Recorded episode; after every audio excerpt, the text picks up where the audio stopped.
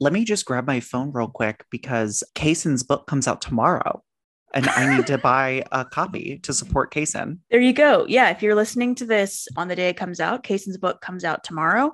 If you're listening to it later, Kacen's book is out. Lark and Kasim Start a Revolution. Go buy it and then listen. Well, listen to the conversation first because we don't really give out spoilers, and then go buy the book. It's awesome. Enjoy. Oh, I oh I start. It's up to you. Do you want to start? I'll start. I'll start. Welcome to One More Thing with Jay and Robert. I'm Jay. And I'm Robert. One More Thing is a podcast that examines and celebrates pop culture through an LGBTQ plus lens.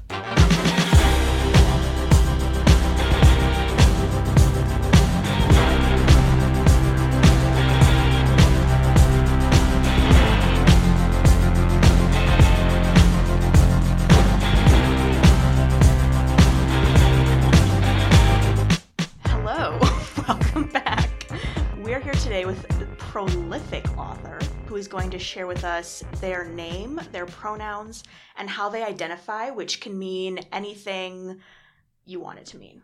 Um, I'm Kacen Callender. I use they, them pronouns. Sometimes he, him pronouns. I identify as Black, West Indian, Afro Caribbean, neurodivergent, a demi boy, non binary.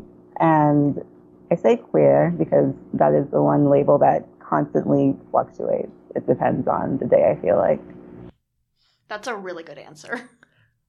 Most people are just like, I identify as a man. But that was great. Well, oh, oh, well, hi. My name is Robert. Oh, right. We have to do it. I I use he him pronouns and I identify as gay. I'm Jay. I use they, them pronouns, and I identify as non binary and trans masculine.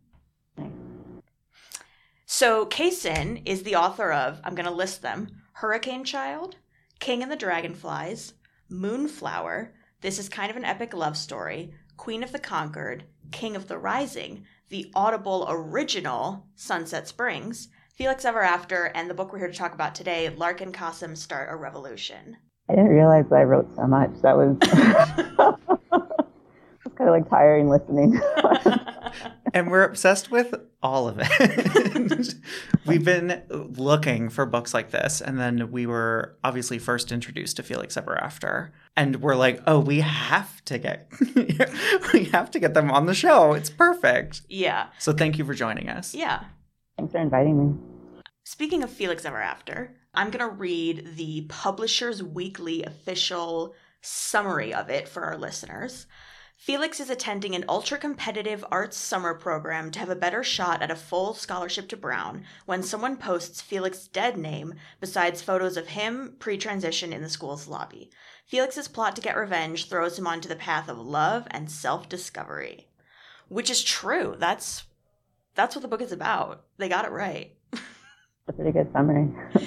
this book uh met i think i feel like we might have posted about this book before on instagram I think so. yeah because when we first read it we were like oh we had been looking for so long for stories about queer and trans people that weren't like heartache and strife although there is heartache i would say in felix ever after but that's just a part of life just a book that was like the trans and queer people get a happy ending and no one dies.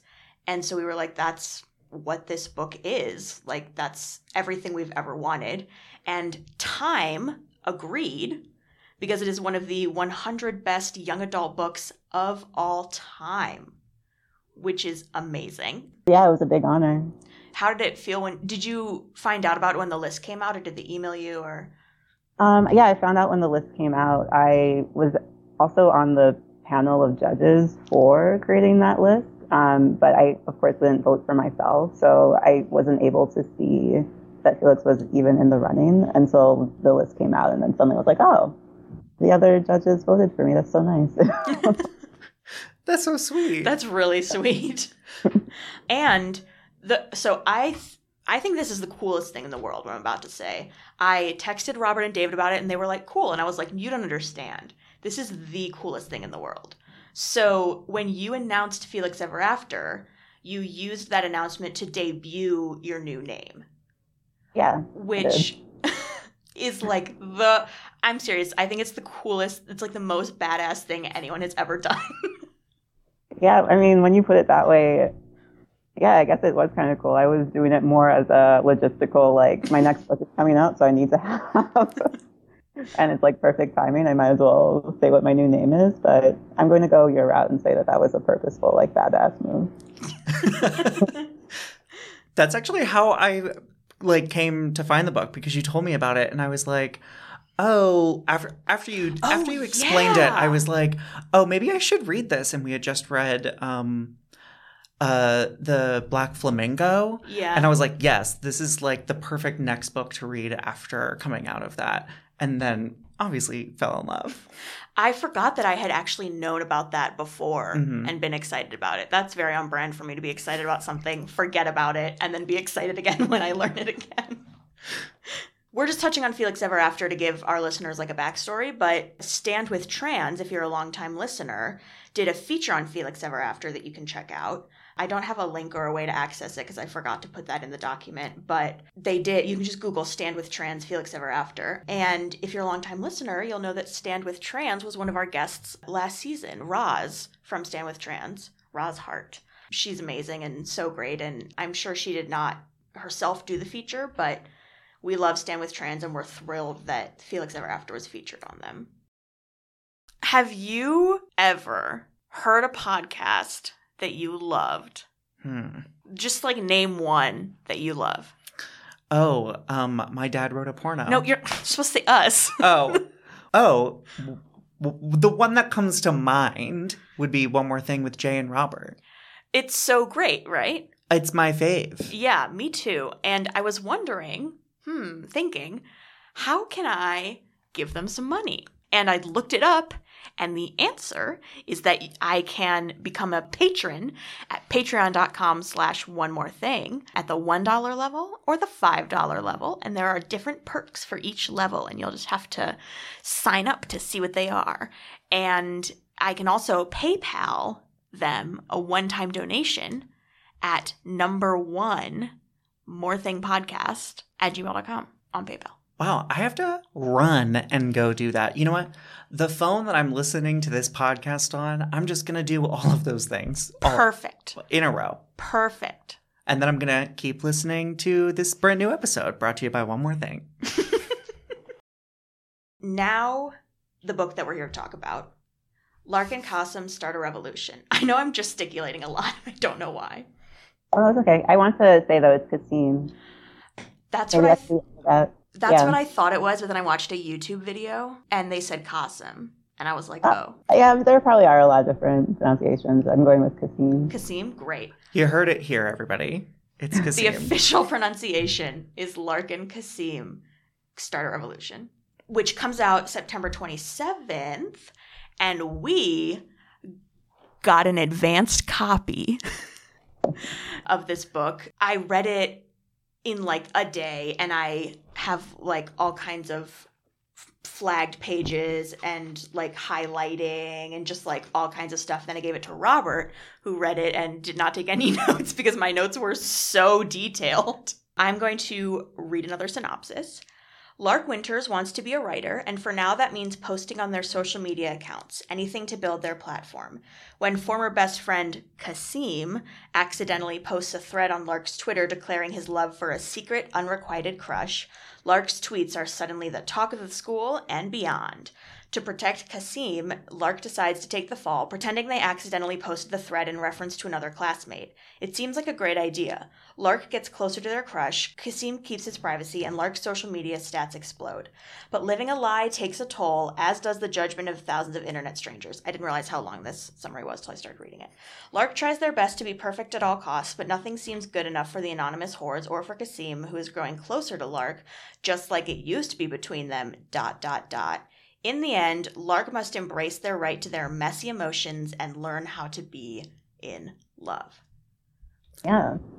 So, what would you say coming out of Felix Ever After brought you to write this book? Because I feel like in a lot of ways it had a lot of the things that I loved about Felix, but itself was so different. Yeah, I, I think of Lark and Kasim as kind of like Felix Ever After 2.0 in terms of like theme and in terms of delving into more um, about like you know I felt like Felix was about learning that you are worthy of love, and Lark and Kasim is about okay now how do you actually practice self love and how do you um, how do you take those steps to actually feel what loving yourself is like. Um, and I also felt like it was 2.0 in the sense that, you know, I think you meant, might have started out the conversation by saying like Felix Ever After kind of um, had like almost like the basics. I, I can't remember exactly what you said, but I, I, did I did feel like I was kind of like paving my own way in some ways with Felix Ever After, like having to explain what it's like to be a trans person in this world. And then Lark and Kasim was like, all right, explained it. One thing I loved about the beginning of Lark and Kasim is that you don't introduce Kasim as trans ever. Mm-hmm. You know, like, I feel like in most books, I don't know why I put air quotes around books, but in most books, it would be like Kasim, my trans man friend, went to the stairs. Um, oh. but in this, you just mentioned like he's not binding today, and I was like, that like really deeply moved me as a person who has bound for a long time, doesn't anymore. Audience doesn't need that detail. I was just like, that's a great way to introduce a character, and we know that he's trans, and we don't care that he's trans. Yeah, exactly. Like I felt like Felix, I definitely was writing um, the book with cis people in mind, knowing that if I just kind of like threw the story out there, it would be rejected just on the basis of, oh, I don't understand what this means and I don't relate to it. And I am grateful that so many cis readers have been like, thank you so much for writing this book. Now I understand my child better. I understand my friend better. But, you know, I did write that book wanting to like celebrate trans people. And I felt like Lark and Kasim was an opportunity to be like, all right, we're now the, we, we are the norm. Like, I'm not going to write this for anyone but trans and non-binary people who already understand that what our life is about which is a, one of the things that I loved about both Felix and this book, where it's not just like the main character or the main supporting cast are specifically trans or specifically anything. Every character you meet just kind of unlayers another part of the gender spectrum. And by the end of the book, I both times I was like, wow, there were like no cis people in this, and I didn't even notice. like they're all yeah. just characters, and it's so lovely. yeah, I mean the one cis maybe cis character, and I like kind of purposely in the end decided not to. Um, no, Asha is is cis also, but Sable, I was like, I kind of wanted to leave it in question of whether she was trans or cis, and not really saying whether she was or not. Um, I also was mindful of not wanting to take the space of trans femme black writers, where we really are not seeing um, as many of those stories as we could or those voices as we could. So I didn't really want to take that space, but I also was purposefully like, in the same way that Kasim just happens to not be binding, you have no idea whether Sable is cis or trans, really. I love that. The next question I feel like I should take as uh, as I oh. work outside of here in social media. Yes. So something that this book does, and I don't want to go too far into plot spoilers for everybody for when they go buy this book in September. But social media plays a huge part of this in going viral, which uh, Jay and I have had the unfortunate experience of uh, going through. I'm curious as to what your relationship is with social media and how you wanted to portray that in the book both as a person yourself, but also a, an author? So as a neurodivergent person, I there's like multiple things going on in my head right now. So I kind of like it's a little bit of a tangent, but I feel like it is ultimately connected to Um, kind of still in response to the first question of like what how is this falling in the heels of Felix Ever After? Um, there was also just like a lot of backlash to Felix as a black queer trans person, um, and one of the conversations that happens with writers is a lot with the craft of um, characters and their arcs is that a lot of characters tend to make mistakes and then they learn from those mistakes and grow as a person. That's like what a character arc is. Um, but the more marginalized you are, the less space you have to make those mistakes before people are like, you're just a bad person. We're not going to give you the space to grow. So this was definitely written in response to that as well with Lark and Kasim um, having conversations of whether they are able to have that space to grow or not. Um, Kasim especially being kind of like basically Felix 2.0 also of like I am angry black queer and trans and the world does not accept me. Um, so in connection to what you just asked, I love neurodiver- neurodivergent brains. um, I feel like social media is connected to that in whether we give people the space to grow or not, whether we give people um, the space to be humans without making mistakes, which every single human in the world is going to do. Um, and of course, there's so many different levels to that where it's like, are you a human that is racist and is like, you know, trying to tear down another person because of their identity? I feel like that is something that is, um, would take a lot of learning and growing to do. and not, you know, not everyone needs to give that person the space to do that. Um, but then there's like on the other side of the spectrum where it's like, uh, before I decided to take a step back from social media, people would make like not even really mistakes, just things that other people didn't necessarily agree with sometimes. And it was like the way they would get ripped apart, really just for the entertainment sake of it. Um, and I have to be honest with myself, was I a part of those conversations too? Was I enjoying the like ripping apart of other people and being able to accept with myself that I'm not okay with that and realizing I don't want to be a part of that, taking a step back um, and removing myself from that was like my own responsibility. That was a very long answer. I don't even remember what the original question was, so I apologize. no, no, no. I was fully, that was spectacular. How do you feel like that, how this book became the product of how your approach to social media? So, with that, like having learned so much about how I, as a black queer trans person, I'm not going to be given as much space necessarily to make mistakes and to learn and grow in like a public setting, and how I don't like how, seeing how people were making mistake, using mistakes as a point of entertainment rather than a point of asking for accountability and giving that person like learning and growth space versus like the shaming, which is a you know accountability versus shaming. It's a big conversation in Lark and Kasim's book also. Um, I feel like that all played a role in me wanting to write just everything that I've learned about social media um, and the experience as an author into the book. I still feel like I didn't even answer your question. you fully did. That was wonderful. You're doing great. We love it. um, so something that I mean, we mentioned that we've gone viral. Something that I also related to in both of the books, not as much in Felix I'll explain, is having a single parent home. And so in Felix, Felix has a single dad. And in Lark and Kasim, Lark has a single mom. And in Felix, there is a, a mom situation.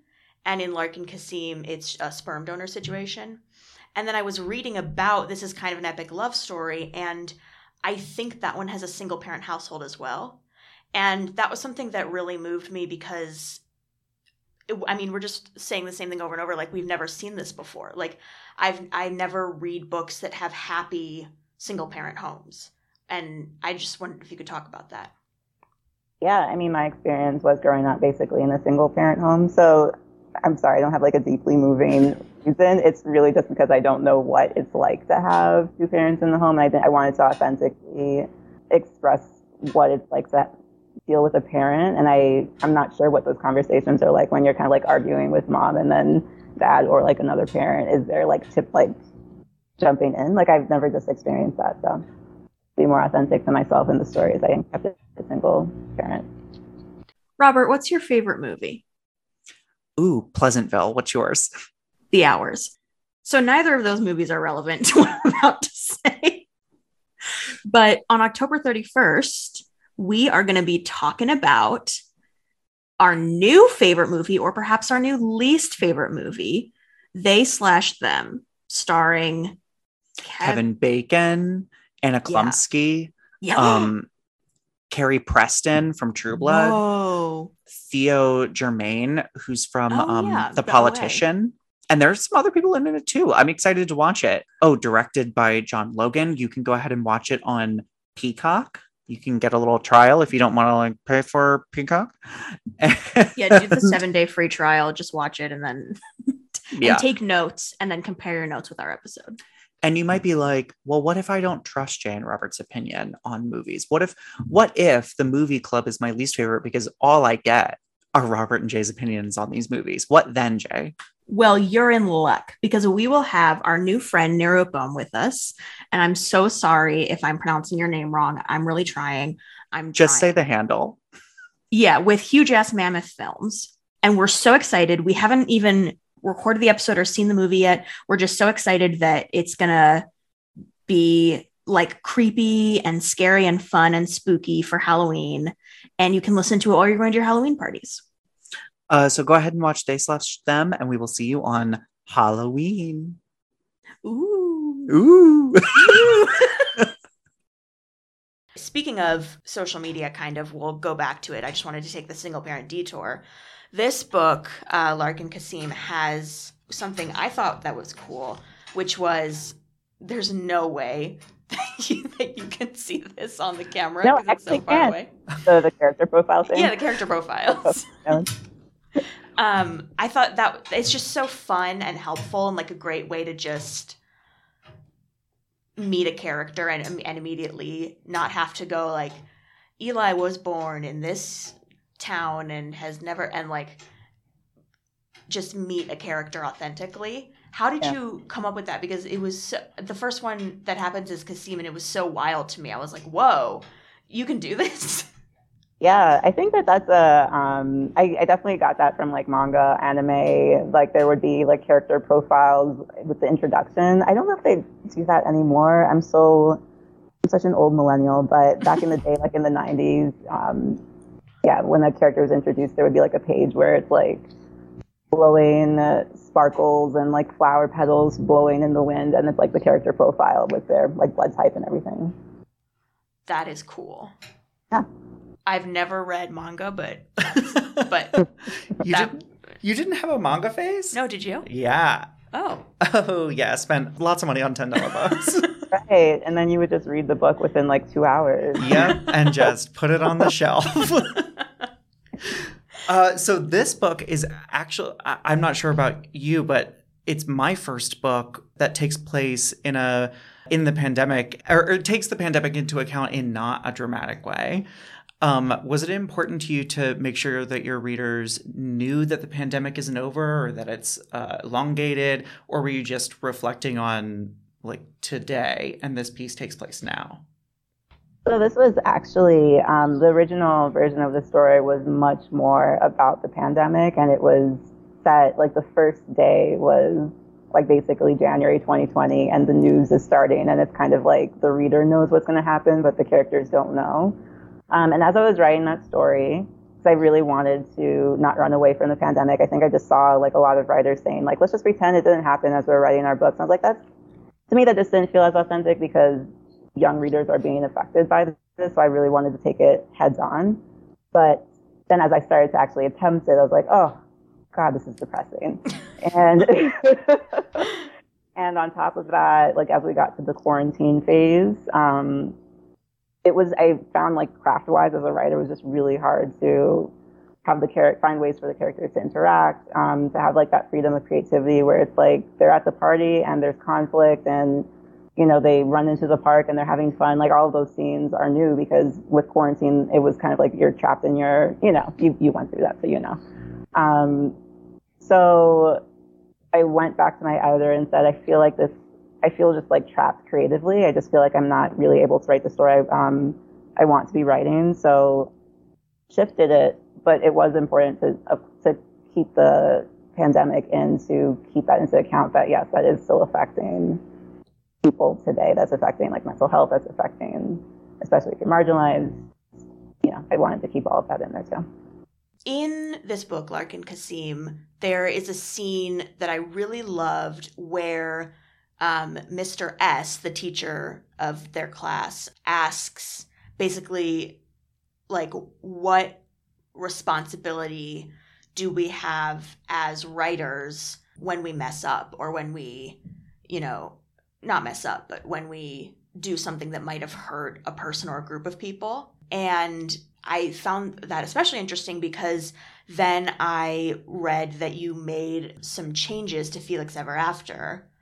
And those two things in conversation with each other sort of paint a picture of what your what your take on responsibility is. But i was interested to see if you have like more thoughts on it. Yeah, I mean, I think that um, every human makes mistakes, right? But the issue is that as a writer, that means I have more people that are potentially harmed if the story is harmful and is reaching more audience versus like as a human being, I'm speaking one on one, I could say something that's harmful, which is not great either. But so I do feel like um, as writers, it is human beings, it's important to take accountability, period. Um, for writers, I think that there's just a lot at stake because it's potentially so many more people. Um, so basically for Felix Ever After, and you know, if anyone listening is curious, I do have those changes up on my blog for kacencallender.com. Um, but basically, yeah, I wanted to. I mean, I wrote Lark and Kasim first, and then realized the mistake I'd made, and had to make needed to take accountability and make those changes.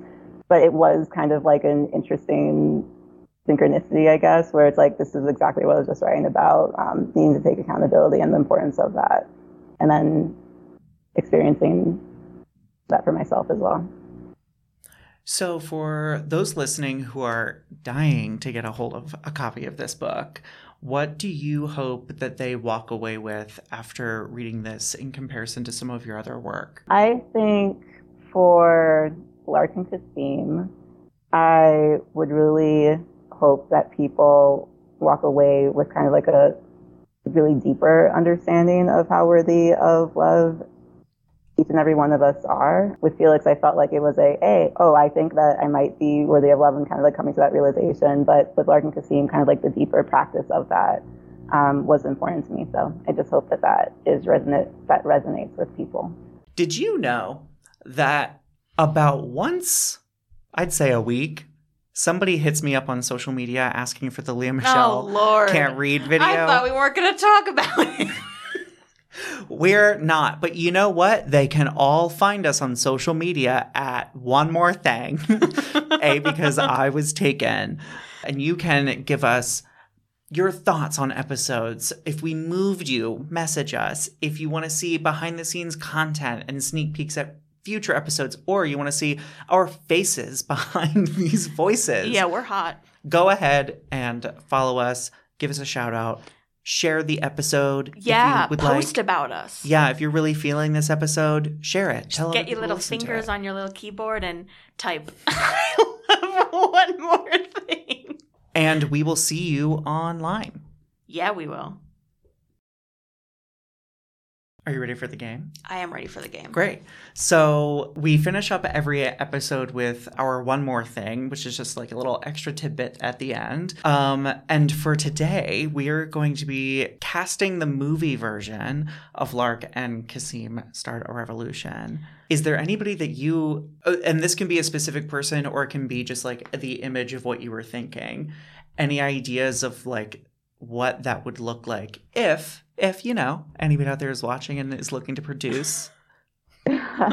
for Lark, I think I say in the book that Willow and Jaden Smith combined, basically. So if there's anyone that happens to look just like them together, that would be perfect for Kasim. Um, I'm not totally sure. I think I would like a surprise. I like the idea of newcomers like bursting onto the scene with this movie. I will say, when I read books, I picture the characters in my head. That's probably how everyone reads books. But whenever Lark's mom, I was about to say was on screen, was speaking in the novel, I was picturing Renee Elise Goldsberry Oh. because we just saw a preview of a movie where she plays the mother of a trans kid and I was and I was like not to just lump her into all moms of trans kids but I was like oh she she could do it that's my thought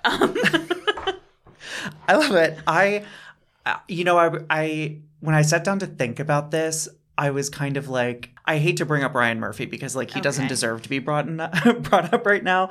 But I think something along the lines of what he does, where he brings in a cast of like twelve to fifteen people that nobody's ever heard of, because. When I sat down, I was like, well, I want to make sure that the people cast in the potential movie version of this are trans or are non binary and the proper representation. And I couldn't really think of anybody in Ho- Yeah. in Hollywood that would be the right age, the right, I, I like not just a person of a certain gender, but also right for the role. And so I would love to bring in like twelve to fifteen uh, Bring 'em in. newcomers.